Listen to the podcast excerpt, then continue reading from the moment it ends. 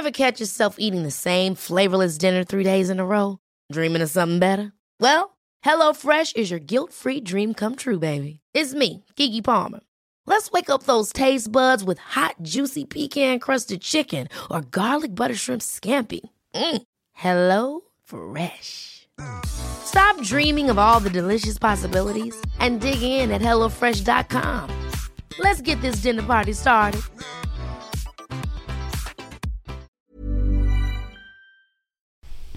Hallå hallå! Hallå! Välkommen återigen tillbaka till Frida-podden. Mm. Ja. Och idag sitter vi inte här själva i studion. Nej, vi gör inte det utan vi har ju en gäst här som vi, jag tänkte säga ska grilla med frågor men det är Ja, inte riktigt. inte riktigt. Men det här är faktiskt så att det är den mest efterfrågade gästen. Eh, ja, det är ju Mm. verkligen. Det är så många av er som har bett om att den här gästen ska gästa. Ja, vi säger ju som att det är hemligt fast det syns ju på bilden redan Ja. vem det är och det står i texten så jag förstår inte varför vi ska himla Jag med bara, det. det är... Ja, det Ja. är ju helt enkelt Therese Lindgren. Ja. Alltså så roligt, vad glad jag blir att folk har frågat efter Ja, men att jag ska få mm. komma. Så att välkommen hit. Tack! Mm, Och många vill ju då att vi ska prata om ångest och psykisk ohälsa då såklart. jag förstår. Så vi tänkte att eh, vi helt enkelt drar igång och kör på det. Yes.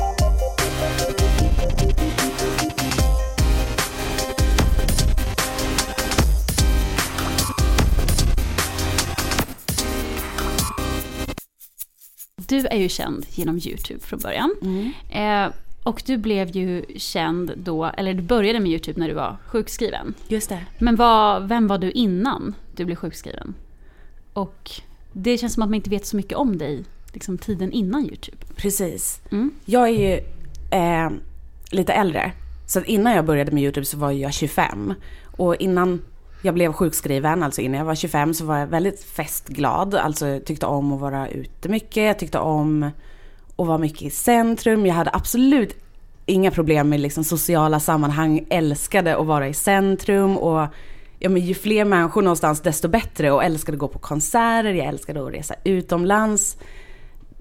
Supersocial och så här, ja men typ galen tjej, ni vet, som alltid ska göra så här, de knäppa grejerna och som ställer upp på allting och som tar alla vad och sånt där.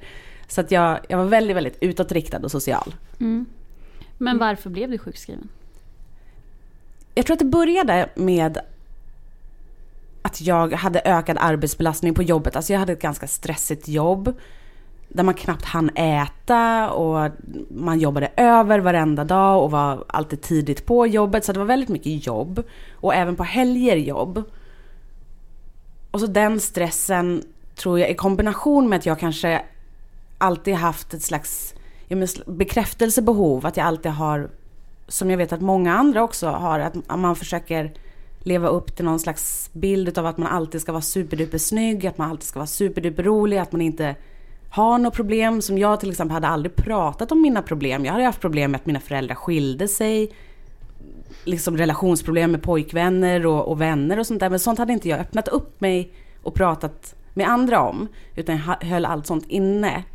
Och jag tror att den kombinationen med en fasad som började krackelera och, och den ökade arbetsbelastningen gjorde att jag gick in i väggen eller blev utbränd. Mm. mm. Skulle du säga något? Titta på mig. Nej, jag, jag hade, säga? jag hade en fråga i huvudet men kör du. Jag glömde bort den. Mm. Så innan det hade du ingen ångest eller liksom så här, några psykiska problem utan det kom av, av jobbet eller livsstilen? Ja, precis. Jag tror faktiskt att jag kanske hade ångest längst inne, men att jag var... Den ångesten gick att trycka bort. Alltså den gick och... Om jag distraherade mig själv genom att alltid vara omringad bland människor eller ifall jag distraherade mig själv med att ha jättemycket jobb och när jag gick i skolan så läste jag alltid sommarkurser på sommarlovet och jag jobbade alltid Oj. extra på helger och på kvällar så att jag alltid var sysselsatt. Mm. Och på så sätt så tänkte jag nog aldrig på min ångest. Nej. Men som du säger liksom att du inte pratar med någon om det heller. Och det, är ju, det känns ju som att det överlag är väldigt mycket så att du ska alltid vara glad. Att det är fel att säga att man är typ ledsen eller att man mår dåligt en dag. Så Ja. att, alltså bara man har en vanlig dippdag så är det som att det kan inte du säga att du har utan du måste fejka ett smile för att det liksom anses som konstigt. Mm.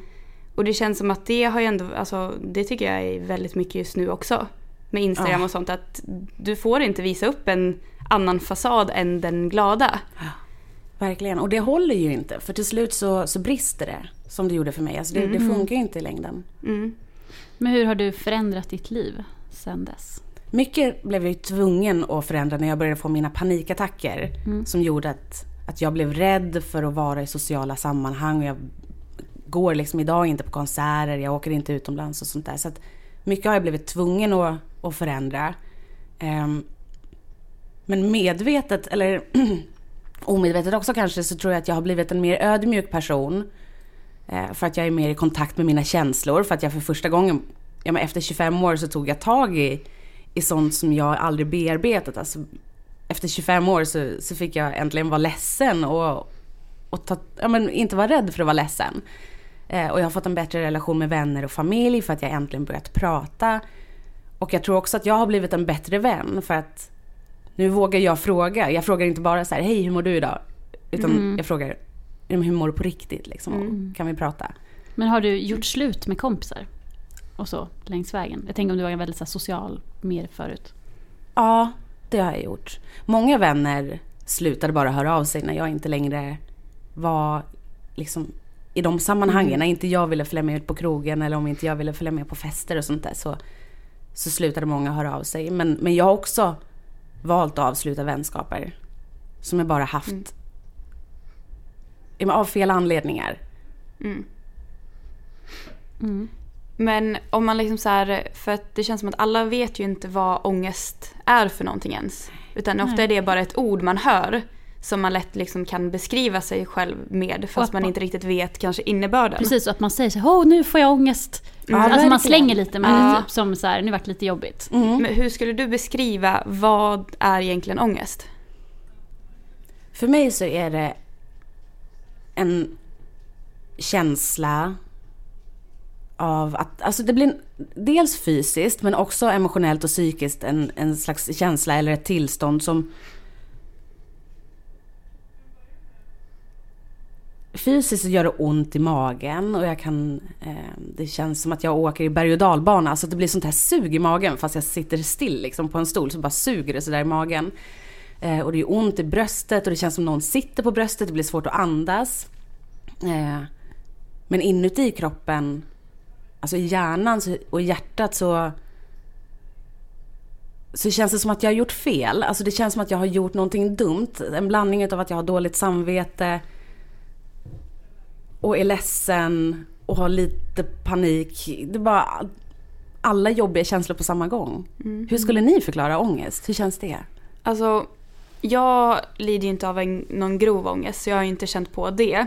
Eh, jag har ju vänner som har beskrivit och sånt och de beskriver ju som dig. Men det jag kan få ångest över är egentligen typ enbart när jag bråkar med kompisar eller familjen. Det har jag alltid haft väldigt svårt med och jag mår väldigt dåligt efter det. Och det är som du säger den här typ sug, karusellsuget i magen och skuldkänslorna. Och det här med att det är jag som har gjort fel. Men hur typ- vet man att man har det? Eller om man har det? Hur kan man så här, ja. Alltså jag vet faktiskt Nej. inte. För jag trodde ju att jag hade haft ångest. Alltså jag har alltid varit en sån som har sagt, ja, men Ja, slängt sig med precis. begreppet och bara gud Ja. nu får jag ångest och sådär. ja. Men det är egentligen efter att jag blev sjukskriven och blev utbränd som jag verkligen har känt den där känslan. Mm. Jag tror att man, man bara vet när man har det. Mm. Och vad skulle du säga är skillnaden på ångest och panikångest? Panikångest är mycket mer fysiskt. Då, eller typ hundra gånger starkare och så blir det fysiskt. Alltså man börjar skaka i fingrarna och man börjar må illa och man kan bli yr och, och få ont i magen och sådär. Mm. Men att det går över snabbare? Just det, det går över på typ en kvart, 20 minuter medan ångest kan ju sitta i längre. Mm. Hur ofta har du panikångest? Nu jättesällan. Kanske en gång var tredje månad. Mm. Men eh, vet du, tycker du, alltså har du upplevt så här olika grader av ångesten? Mm. Att den är mildare på vissa, av vissa anledningar och vissa är det alltså som starkare? Ja men verkligen. Den blir mycket starkare för mig ifall jag inte har skött kosten till exempel, Mm. ifall jag inte har sovit bra. Eh, som nu i sommar så har jag, ja, men som många andra säkert, delvis här, vänt på dygnet. Och det påverkar mig jättemycket ifall jag liksom inte fixar den där dygnsrytmen. För att man kan tänka sig just med dygnsrytmen att ja, men varför kan man inte bara ta sovmorgon? Vad spelar det för roll ifall jag sover till klockan ett på sommaren? Men dygnsrytmen ställer in kroppstemperaturen och den ställer in hormoner i kroppen. Så det är jätte, jätteviktigt att hålla den där dygnsrytmen. Och det har jag också märkt. Mm. Eh, Men så ibland så kan den vara lindrigare, absolut. Och ibland så skenar den. Så egentligen om man säger så att alltså, ångest har ju sina anledningar att komma. Men om man kan sköta lite så andra komponenter så kan man lindra den. Ja, verkligen. Mm. För det, är ändå, alltså det tror jag ändå så här, för det berättar min, en kompis som har ångest för mig också. Och det är någonting hon nyligen har liksom kommit fram till. För det är ingenting som är självklart. Om man pratar om ångest så känns det mycket som man pratar om ja, men hur får du bort själva ångesten. Men inte hur du runt omkring kanske kan underlätta för den. Precis. Men hur gör du då för att underlätta? Förutom det här att sova och... Ja men det är sova, äta, röra på mig varje dag. Och så skriver jag dagbok. För mig hjälper det. För då blir det nästan som att jag... Ja, men sen när jag läser igenom mitt dagboksinlägg så kan jag liksom nästan läsa det med andra ögon och få någon slags annat perspektiv på det. Mm. Och då kan jag fundera en runda till. Ofta så blir det bättre när jag har skrivit ner och läser en gång till. Mm. Och så försöker jag prata med mina vänner och med mina familjemedlemmar. Har du märkt att de tycker att det är jobbigt? Eller så? I början ja. Jag tror att det var lite obekvämt. För att jag har aldrig pratat med dem om sånt tidigare utan jag har alltid varit så här, Woo! Och nu hittar vi på någonting kul och vi åker till Gröna Lund och vi gör det här och sen helt plötsligt blev det så mörkt liksom att jag ville börja prata om djupa känslor. Och då tror jag att det var jag tror inte de visste riktigt vad de skulle säga bara och vad de skulle fråga. De blev tagna på sängen så men, men idag går det mycket bättre. För det känns ju som att det i många familjer inte pratas om det. Nej. Och i min Eller om familj, känslor överhuvudtaget egentligen. Precis, och i min familj har vi aldrig pratat om någonting sånt. Mm. Ja, det är nog väldigt vanligt Ja. att man... Och då inte vågar ta upp det utan... Precis. Mm. Det är det som det känns som blir hela felet med all typ av så här psykisk ohälsa. Att vi pratar inte om det. Så vi är inte uppmärksamma om hur många som faktiskt lider av det. Och då känner man sig ensam när man har det själv. Och sen så blir det så här en ond cirkel. För jag fick ju så här av en kompis som skickade en artikel, typ så här tio typ så här, saker du kan tänka på om din kompis lider av ångest. Mm. Och jag bara fick ett helt nytt perspektiv. Jag hade ingen aning. Men Gud, då var det så här förklaringar typ eh, att eh, kanske inte orka fråga om din dag om jag mår dåligt själv. Men det betyder inte att man inte bryr sig. Alltså verkligen, ja, men så här, verkligen typexempel på bra. så här kan du förstå mer. Ja, men det, så det finns ju så här, bara man liksom egentligen uppmärksammar hela ämnet mer oavsett om man har ångest eller inte. Så känns det som att alla får nog en så här större förståelse Mm, för det. verkligen. Ja, och det tror jag också att... För det är många som hör av, oss, eller hör av sig till oss om att så här, min kompis mår dåligt, Mm. vad ska jag göra? Mm. Hur tänker du där? Hur ska man visa att man bryr sig på något sätt? När man inte, om man inte själv har det och inte vet hur det är. Precis, egentligen bara finnas där. Mm. Jag tror att det är det enda. Finnas där. Och som du säger, alltså att, att den personen som mår dåligt kanske inte alltid orkar fråga och inte alltid kommer ihåg och, Mm. och fråga hur den andra mår. Mm. Bara vara förstående. Och om man vill så kan man ju läsa om, Mm. om ångest eller om depression eller vad den här andra personen kanske går igenom. Man kan ju ta reda på kunskap. Mm.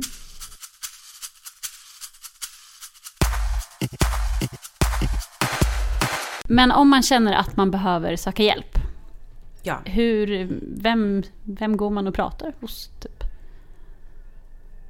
Skolkurator, Mm. lärare, vårdcentral, föräldrar, vänners föräldrar, någon vuxen. Mm. Har du varit och pratat med någon?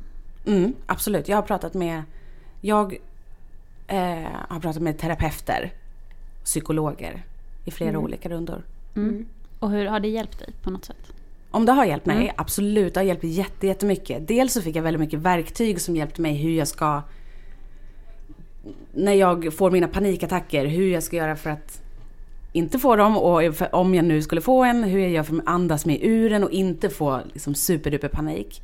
Eh, men sen har vi också pratat mycket om sånt som inte jag hade tagit tag i. Som jag berättade tidigare, att det var så mycket som jag hade gått och burit inom mig. Som mina föräldrars skilsmässa och grejer jag varit med om när jag var yngre och bekräftelsebehov och sånt där. Allt sånt har vi liksom pratat igenom jag och, och de här psykologerna. Så det känns som att jag har bearbetat det. Mm. Så du pratar inte med någon nu? Nej, inte just nu. Men alltså jag, jag är en sån som skulle förespråka att alla egentligen pratar med någon någon gång. Ja. För det känns som att alla har vi säkert i olika storlekar någonting behov av att prata om det. Men då tänker man ju ofta så här, bara, "Ja, men shit det är dyrt eller det kostar pengar eller hur liksom så här, mitt problem kanske inte räknas. Mm. Vad skulle du typ vilja säga till dem som så här, pratar ner sina egna behov om man säger så? Precis, jag tycker inte att man själv ska avgöra ifall ens problem är tillräckligt allvarliga. För att det var misstaget som jag gjorde, att jag lät det gå så himla långt. Hade jag uppsökt en läkare ett halvår tidigare när jag kände att jag började få ångest och jag kände att allting stod inte rätt till och jag kände att jag gråter mer än vad jag skrattar, ingenting som jag tycker var kul förut är roligt längre. Ifall jag då kanske hade uppsökt vården så hade en läkare kunnat fångat upp mig och, och kanske redan där gjort så att jag fick prata med någon. Ehm, Men jag trodde inte att jag var i behov utav vård. Så att jag fick verkligen lära mig läxa och det vill jag verkligen förmedla. Att, att låta en läkare eller någon, någon utbildad person avgöra ifall, ifall man är lämplig för, för behandling. Men har inte vi sagt det någon gång i något tidigare avsnitt att vi tycker att det borde finnas i skolan, att det, var, att det är obligatoriskt? Ja. Som så att man går ju till sjuksköterskan och väger sig och mäter sig. Precis. Att alla borde gå en gång till kuratorn och liksom, jag tror att med alla Kanske en liksom. gång per termin, bara få ta ett litet kort samtal och stämma av. Och då kan ju den personen avgöra om man ska gå dit mer också. Verkligen. Det hade varit hur bra som helst. Ja, och det vet jag när jag gick i grundskolan, det hade min klass behövt. Faktiskt. Så att det Men jag tror att bra. egentligen alla som går i högstadiet eller i skolan Ja. överhuvudtaget har någon form av issue eller att det är så här, någonting är jobbigt hemma eller det är jobbigt i skolan eller man känner sig utanför eller man har ångest eller vad som helst. Så det vore ju häftigt. Mm. Ja. Men hela det här med att alltså så här, ämnet är så tabubelagt. Mm. Vad liksom, varför tror du att det är så? För min del, Mm. ehm, anledningen till varför inte jag pratade om när jag mådde dåligt och sånt där var nog för att jag tyckte att alla andra klarar ju av att vara så snygga och jobba i full takt och ha sociala liv och göra, roliga grejer på helgerna. Och ifall jag då inte klarade det så kände jag att det kanske var ett tecken på svaghet. Och det vill man inte vara. Nej, Nej. gud nej. Men det är ju inte så. Det är verkligen inte så. Ehm, så jag tror att det är därför det är tabubelagt. Mm. Och det här med Instagram gör ju inte saken bättre. Nej, precis. Alltså om man tänker från när vi var yngre, alltså gick i skolan, då hade ju inte vi Instagram. Nej. Och det var liksom jobbigt ändå för att se som du säger det här perfekta hos vissa personerna och att som du säger att alla andra klarar ju av det då borde väl jag också, ja. Mm. Men man har ju ingen aning. Det finns ju hälften av dem klarar säkert inte av det men det är bara en fasad de kanske bygger upp. Ja, Och det liksom med Instagram blir ju bara värre. verkligen. Vet ni, jag har feber nu som jag sa när jag kom. Jag, innan jag åkte hit så tog jag en assnygg selfie. Som jag ska lägga upp på Instagram alltså senare. Och det är, så här, det är ingen som vet att jag är sjuk på den där Nej. bilden. Jag ser superduper Nej. bra ut när jag står Ja. där framför spegeln. Så att verkligen på Instagram är det så lätt att bygga upp en fasad. Ja. Så jag kan inte ens föreställa mig hur det är att vara ung idag. Det måste vara ännu tuffare. Mm. För de måste på något sätt liksom ta ett steg längre och tänka fast det där är ju bara en bild som man vill visa upp. Alltså så här, det är den bilden man väljer. Man har ju inget konto som bara, ja ah, men det här är mitt sjukkonto. Här lägger jag bara upp när jag mår dåligt och sådär. Så Ja. att, ja. Nej, det är... Det är skevt. Mm. När började du prata om eh, ångest på din YouTube-kanal? För först var det väl bara smink? Precis, jag tror att det Bara. dröjde ett år ungefär. Mm. Och nu har jag haft min kanal i två och ett halvt år. Mm. Så Vad det fick du för eh, respons? I början det? så var folk bara jättenyfikna för att jag nämnde först panikångest och folk visste inte vad panikångest var för någonting och smittar det och hur känns det och går, Precis, går det på över? dig här. Ja, precis. Eh, Så folk var bara väldigt ja, men nyfikna. Mm. Och sen ju mer jag började prata om så mer generell ångest som inte Mm. är panikattacker utan mer generell sån ångest så var det väldigt många som känner igen sig och relaterar. Och som Mm. trodde att de var ensamma precis som jag trodde att jag var ensam. Mm. Så att, att prata om ångest och så, det har uteslutande varit positivt. Mm. Du måste ju ha påverkat väldigt många på det sättet. Eller fått dem att öppna upp ögonen. Jag hoppas Så, verkligen mm. det. Hur känns det när du tänker på det att du förmodligen har hjälpt andra? Jag brukar inte tänka så. Du bara, oj. Precis. Nej men gud, det känns jättebra. Det vore en dröm ifall det vore så. Verkligen. Mm. Jag önskar eh, att jag hade någon förebild när jag var yngre. För att... Ja, men dels är det jobbigt att vara ung nu för att det är så mycket med Instagram och man kan bygga upp en fasad och det är säkert svårare på alla sätt. Men dels idag också så tror jag att det finns möjlighet för yngre att hitta förebilder. Mm. När jag var ung så hade jag bara Spice Girls och Backstreet Boys. Mm. Och de visste man ingenting om liksom deras Nej. personlighet. Jag hade Nej. bara liksom min mamma eller mina kompisar som förebilder. Och eftersom att vi inte pratade mycket i min familj och vi pratade inte med mina vänner. Så fanns, jag, jag tror att man, man, kan få bra influenser idag. Mm. Mm.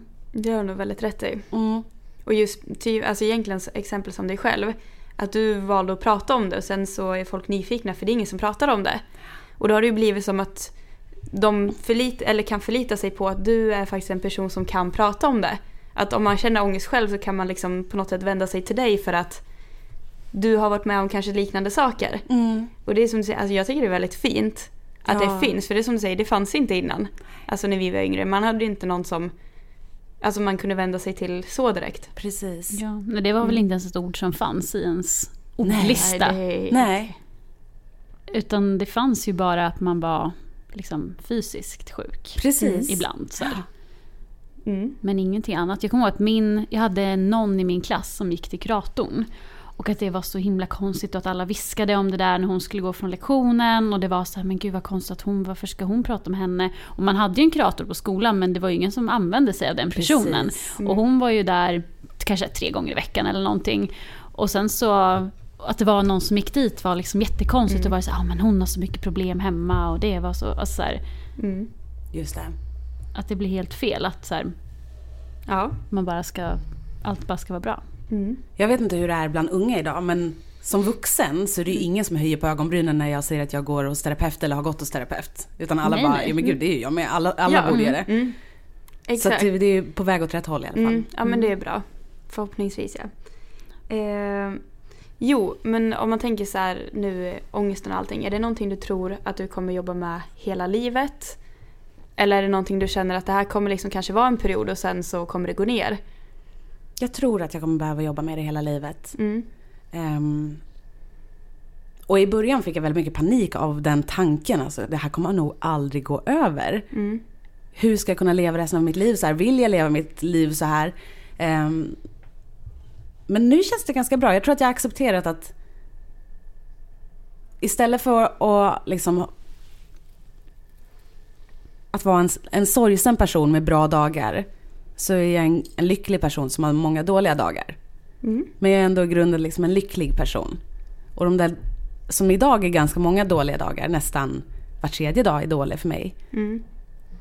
De kommer bli färre.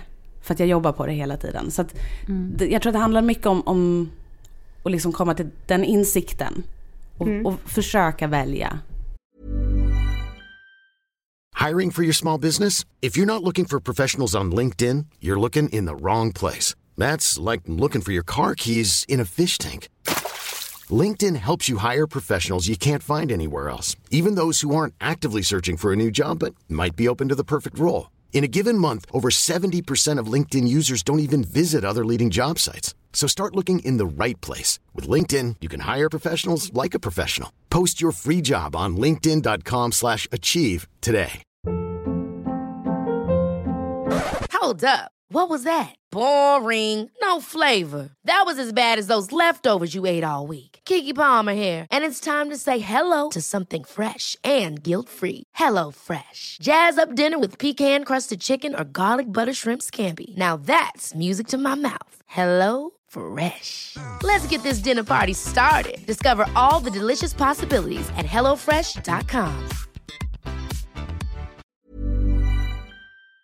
Inställning. Mm. Vad gör du under en dålig dag? Jag försöker att gå ut på promenad. Och så försöker jag...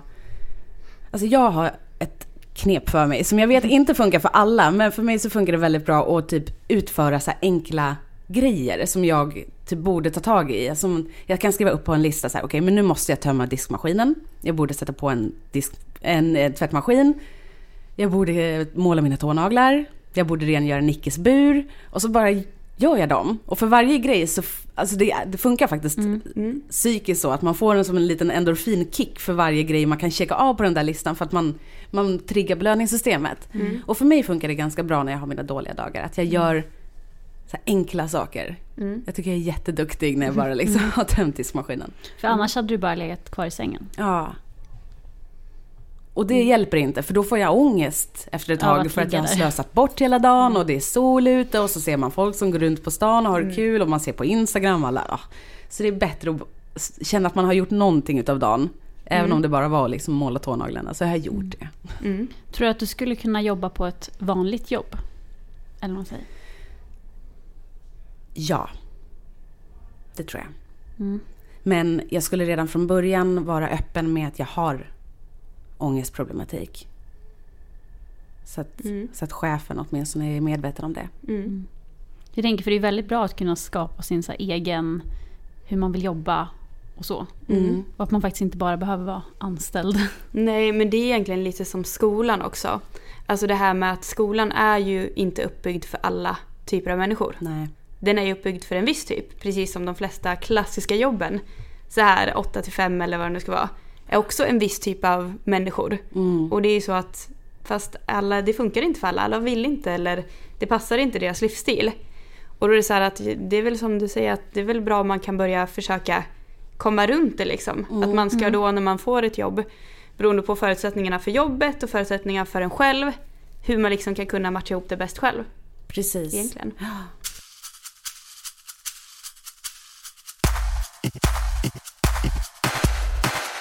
Vad hade du velat säga till ditt 15-åriga jag?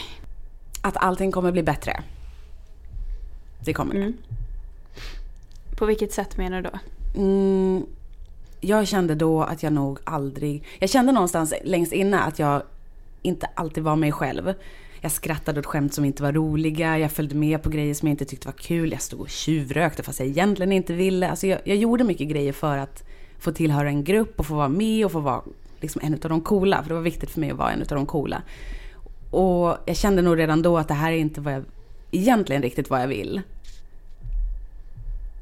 Och på, på så sätt så blir det bättre att med tiden så, så lär man sig vad man själv vill. Och det är inte hela världen att inte vara coolast. Alltså som idag, jag har inte alls alltså, någon squad. Jag har inget så här, coolt gäng, tjejgäng som jag hänger med. Jag har typ mina två bästa tjejkompisar. Och jag trivs med det. Mm. Så man kommer till mycket insikter. Och, och, så att på alla sätt så blir det faktiskt bättre. Men det var ju väldigt viktigt, jag vet inte hur du tyckte, men när man gick i skolan att vara populär. För det var ju typ min högsta strävan var ju att bli populärast. Ja, gud. Och man trodde ju att livet skulle vara komplett på något sätt. Ja. Om alla killar var kära i en. Ja. För på vår skola var det ju så att det var en tjej och en kille typ på högstadiet som alla ville vara kära i. ja, Eller var kära i. just det. Och att då trodde man så att hade det här varit jag då hade mitt liv varit grymt. Vet du vad min, en av mina bästa tjejkompisar, Alexandra, berättade för mig förra veckan? Nu- För vi satt och hade exakt samma diskussion nu när jag sitter och skriver på boken. Så skriver jag om det här problemet med att vara populär. Och hon bara, men Therese, det var ju du som var den populära. Jag bara, va? Nej. Hon bara, men alla var ju kär i dig, alla tjejer. Alltså, så att, jag tror Ja. också att man inser nog inte riktigt själv. Man tror Nej. att man är utanför. Eh, och mycket sånt där. För att jag känner mig absolut inte populär. Jag var inte den populära. Jag tyckte det var jätte, jättejobbigt. Så att, Ja, men det, Jag fick höra det av en, en kille som gick min klass på högstadiet och sen så sågs vi flera år efter, alltså typ för två år sedan. Och då säger han bara, men jag var ju så himla kär i dig hela högstadiet. Och jag bara, va? Var du där? Och jag tyckte också att han var jättesöt, men det hade ju inte blivit någonting för jag hade ju inte sett han som fanns i min klass och var snäll och gullig och världens bästa egentligen, utan jag spanade ju på den här samma populära killen som alla ville ha, fast jag egentligen inte ville ha honom heller. ah, Utan jag gillade bara honom för att alla andra gjorde det. Och då tror jag att man missar det. Alltså man ser inte det omkring sig. Att så här, men det är faktiskt flera som är kära i dig och du har faktiskt massor kompisar. Fast, ja. Men man ser ju alltid det alla andra har. Ja. Man har ju svårt att se det man själv har. Och typ som så här, det är ju lättare att typ, om man säger så här, granska eller prata känslor med om en kompis problem. Tycker jag i alla fall. Än att prata om ens egna, för då blir det så himla personligt. Ja, för då ska Ja. ju jag öppna upp mig. Nu är det liksom jag som borde säga någonting. Precis. Och på samma sätt tror jag det där med skolan är att man såg ju inte sig själv eller vilken roll man själv hade utan man såg bara det man ville typ uppsträva eller vad man ville ha. Mm. Så att, ja. Jag, jag vet inte om jag var, jag var inte den populära men jag var inte jag strävade inte efter det heller tror jag. Nej, men jag tror att man så här, jag kände mig som att jag inte var någon, jag var ingenting liksom. Mm. Men om man tänker hur man är nu så är man ju fortfarande, eller så här, det är inte så att man är populär sen heller och man tänker inte på att, nu tänker man ju inte längre på vad man är. Nej. Liksom. Nej, eller man det är säger. så skönt. Ja, det är Det är så det. skönt. Att nu är så här, är jag populär eller är jag en tönt eller är jag en sportfåne? Man bara, nej jag är ju jag. Ja men precis, nu är det mer, nu är jag bara mig själv liksom. Ja. Faktiskt. Ja. Mm. Att det är så indelat i skolan. Mm. Att det är, ja det är hemskt alltså. Var det efter skolan som det blev bättre? Eller blev det bättre redan på gymnasiet? Alltså jag tycker ju, Det blev ju bättre och bättre skulle jag säga. Men vi gick ju på universitetet ihop fast i parallellklass på samma program. Mm. Och det var ju faktiskt lite så här grupp, alltså det var ju Ja. gruppindelning och det jag, var var ju lite jag så kände här, mig utanför i klassen. Vi var typ 60 pers. Jag umgicks med dem jag vet det, spelade innebandy med. Mm. Jag kände mig inte med i klassen. Och då var det universitetet och då är det en känsla jag inte känt i högstadiet Ja. eller gymnasiet. För då har jag haft mina kompisar. Men så kände jag det på universitetet, då var jag liksom när man 20. är över 20. Ja. Så att det är så Men jag tror att det var ju flera som gjorde det. Ja det var inte bara jag, Eh, utan jag, jag vet ju flera också. Och då var det ju ett så här elitgäng, eller vad man ska kalla det typ. Ja. Eh, som var de som jag umgicks med Mm. en, en del. Eh, och att folk pratade liksom Det var som här, vi outsiders, jag och min, mina då, att kunde säga att det, här, det finns ett tjejgäng som startades från dag ett och det var omöjligt att komma in i det. Och det handlar inte om att ni var otrevliga för det var Nej. verkligen inte så. Men det var att de var ett helt gäng som blev så nära vänner Mm. från första dagen. Och man själv satt där och bara, nej, nej okej, okej. hej då. Ja vi går till andra sidan. Alltså du vet Ja. så här, så. Så, jag att, eh, tror att just så här klasser oavsett ålder Ja. egentligen är väldigt grupperande. Och men det är sant. faktiskt arbetsplats, arbetsplatser kan vara likadana. Alltså Ja, jag, vet, jag vet jättemånga, du vet så här, ja. då det är stora problem. Så tyvärr så är det den typ av klassindelning och typ av mobbning tror jag man aldrig kommer undan. Nej. Sen så ser man det nog från annat perspektiv. Som att det är ju lättare på kanske när man är över 20 och förstå liksom som på en arbetsplats att men gud det här är så töntigt, det här måste vi ta med chefen för det här går inte för då kan inte jag göra mitt jobb. Det. Än vad man kanske gör när man är 15. Mm. Det går ju inte riktigt, man skulle gå till rektorn och bara ja den här tjejen är ju populärast. Mm. Nu låter ju det här dock jättetragiskt att jag säger att det inte blir bättre efter Ja. på jobbet Jo men det, också. det blir ju bättre. Ja, det det, är klart ju. det blir det. det Eh, och det handlar ju om vilken typ av folk Mm. man hamnar med också. Att du har inte Ja. varit utanför innan men så blev Nej. det det nu senare men livet. strävan efter att vara populär fanns ju inte efter typ högstadiet skulle jag säga. Nej, eller hur? Nej. Det, det liksom fallerar lite efter Ja. gymnasiet där omkring. För då var man inte mer, då var det mer så här, ja men hitta sina kompisar, hitta sig själv, utbildningen. Då var det inte mer, vem är nörd och inte typ. Men, Ja, men det kan ju göra med att man går ett program där man har samma intresse också. mm. Så att det är så här, men alla som var, som var någonting på högstadiet som var någon form av grupp. Om man säger här, nördarna på högstadiet. Ja men de började läsa IT eller teknik eller någonting och då vart ju de det är ju coolt sen på Mm. något sätt. Mm. Ja, och det är så här, då hänger du ju med alla som är som dig själv. Och då tänker man inte vem som är cool och vem som inte är för alla är likadana Just det. på något sätt.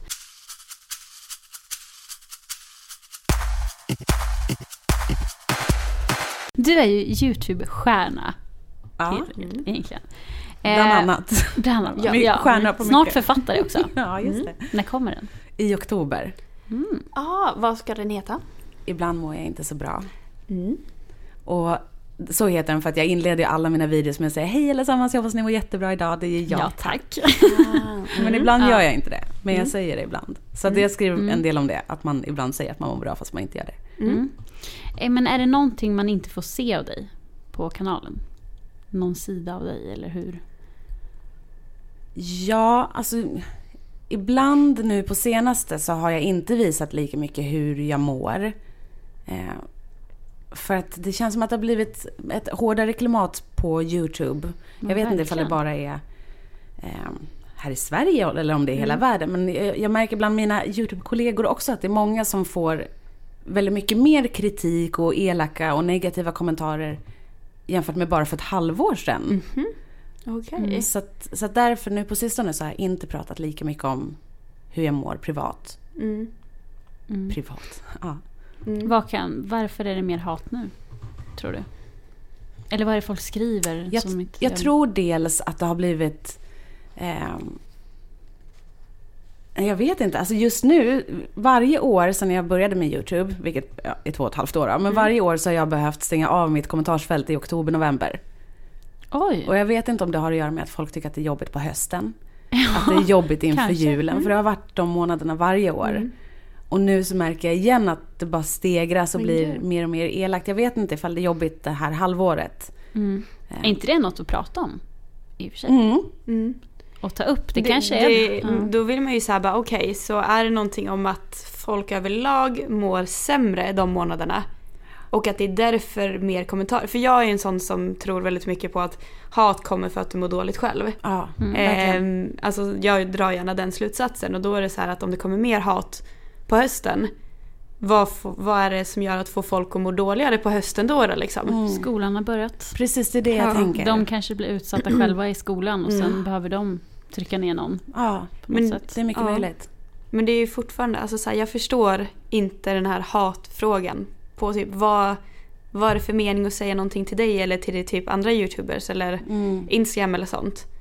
Vad, ja, ja, det är någonting alltså, så, som vi kan diskutera väldigt mycket. Mm. För jag personligen förstår inte vad en person får ut av det. Nej. Nej. Det är så här, gör det dig glad? Får det dig att må bättre? Det, ja, Mm. Mm. jag hänger verkligen inte med på hela den biten. Nej, alltså vi får ju, för vi har ju också en YouTube-kanal. Mm. Men vi får ju inte sådana hemska kommentarer som du får. Men det kan ändå vara ganska taskiga saker som att så här, ja, men de klagar på hur det är filmat eller att det är dåligt Mm. ljud eller det är någonting som man sa fel eller vi uttalade Mm. någonting fel. Mm. Mm. Och att alla är väldigt, så här, väldigt picky och väldigt noga Ja. med att så här, ja du sa en kändisnamn fel. Då skriver man ha ha ha ha ha i kommentarsfältet. precis. typ. Man bara, Mm. men behöver man det? För, för mig personligen så är det så ja den sa fel, ja okej skitsamma Mm. nästa video. Det är så här, Exakt. det är inte någonting som jag känner att jag måste ta upp. Nej. Men jag fick ju någon som skickade in till mig kritik om en artikel om ångest som jag hade skrivit. Eh, då hon hade synpunkter och jag tycker kritik är jättebra. Ja, gud. Men hon hade skrivit väldigt, väldigt hårt. Och liksom prata om att vi drar rubriker på det och sånt. Och då vart jag typ väldigt ledsen för det är det absolut sista vi skulle göra. Mm. När vi sitter och pratar om att vi måste få in mer psykisk ohälsa, det är viktigt, så är det aldrig någon fråga om ja, det här kan sälja. eh, så, jag, så jag svarade ju faktiskt henne väldigt långt med hur jag, hur jag tänkte när vi skrev den artikeln och sådär. Så hon bad faktiskt om ursäkt sen. Mm. Och det, jag har varit med om det så många gånger på folk som skriver in väldigt argt en sak. Och när man ger en bekräftelse och svarar är det som att då reagerar de på hur argt de sa. Och de ber alltid om ursäkt. Mm. Bara det om de bara Hallå, ni stavar fel på hans namn, skärp er! Mm. Lär er någonting. Och jag bara oj, förlåt, det var vårt misstag. Självklart så är det felstavat. Ja, men jag älskar er ändå. Och då är det också Ja. så här, ja, Vad är det? varför kommer det så hårt i Ja, början precis. då? Varför Kom blev det så? Ja. Men jag tror det är så här, eh, alltså man är tonåring, man är ung, det är mycket hormoner och grejer och nu låter det så här, de släpps lös på internet som att det är en fårskock typ. Och att vi är 45 år gamla Typ. och bara lätte tonåringar ut på nätet. Nej men så här, och att så här, då, ja, det är där det finns möjlighet att avreagera sig. Ja, men jag tror faktiskt det också. Och sätt. jag tänker ofta att jag hade kanske gjort samma sak själv. Mm. För att jag mådde ju inte alltid så bra. Och Nej. För då fanns det ingenstans där jag kunde ut, liksom, ta ut mina frustrationer anonymt. Mm. Det gick ju inte. Nej. Så att jag, jag kan någonstans faktiskt förstå. Men det är ju ändå Men det är inte okej. kul att vara Nej, slagplank Nej, för det. nej, liksom. verkligen inte. precis. Mm. Du bara, här nere kan nu alla avreagera sig. Varsågoda Ja, och skriv. Jag tar inte åt Den här videon är eh, en typ så här tillgänglad till att skriva hat. Varsågod! Vi borde typ göra en Ja sån. men typ, Ja. faktiskt. Det är en ganska bra idé. Ja, Mm. men om vi ska försöka sammanfatta det här. Mm. Mm. Eh, ska vi försöka en punktlista vad vi tycker är viktigast att få fram om just ångest? Ja. Mm. Eh, vad skulle du säga? Du får börja. ja, men det är att, eh, att prata. Mm. prata om det. För att annars, det blir som att man har en eh, slags ryggsäck på sig. Jag tänker alltid så, alltså metaforiskt, att jag har som en ryggsäck och så bara lägger man i sten efter sten efter sten. En skilsmässa, mobbning, fula ord, allting sånt där i stenar. Och den där ryggsäcken blir tyngre och tyngre och man går på knäna efter ett tag. Och till slut så brister den. Alltså det, det går inte. Men, men hela tiden när man pratar så är det som att man luftar den där ryggsäcken och kan tillsammans plocka ur de där stenarna. Så att bara prata med, med alla. Mm. Mm. Det låter bra. Vad Det, det var ingen punktlista, det var en Nej, punkt. ja, men det, var, det är den grundpunkten till alla andra. Ja, den var lång lät- punkten. Ja. Men också att söka hjälp. Alltså Ja, faktiskt söka ja, men- professionell hjälp för att avgöra inte själv liksom ifall dina Mm. problem är allvarliga nog. Mm. Tvekar man på ifall man behöver söka hjälp eller inte så behöver man det. Mm. Det är bra. Och sen tänker jag att man inte är ensam. Ja, Om det. precis. Verkligen. Alla har ju någonting. Mm. Exakt. Och att det blir bättre Mm. med åldern. För att man, man samlar på sig erfarenheter och man är med om saker och man blir starkare. Mm. Det blir bättre. Och man lär sig hantera det. Precis. Mm. Ja, det var väl en fin sammanfattning. Ja. Men då får vi ju verkligen tacka så mycket för att du tog dig tid och ville vara med. Ja. och dela med dig av dina visa ord. Åh, var de det? Oh ja. Ehm, ja. Och glöm inte att köpa din bok. Nej, Precis. oktober. Yes. Vi står först i kön. Ja. Signera X. Ja. Jag fixar. Yes. Ja. Ja, och vi hörs som vanligt nästa vecka. Är det gör vi. tillbaka. ja. Så ha det bra så länge. Så hörs vi. Hej då! Hej då!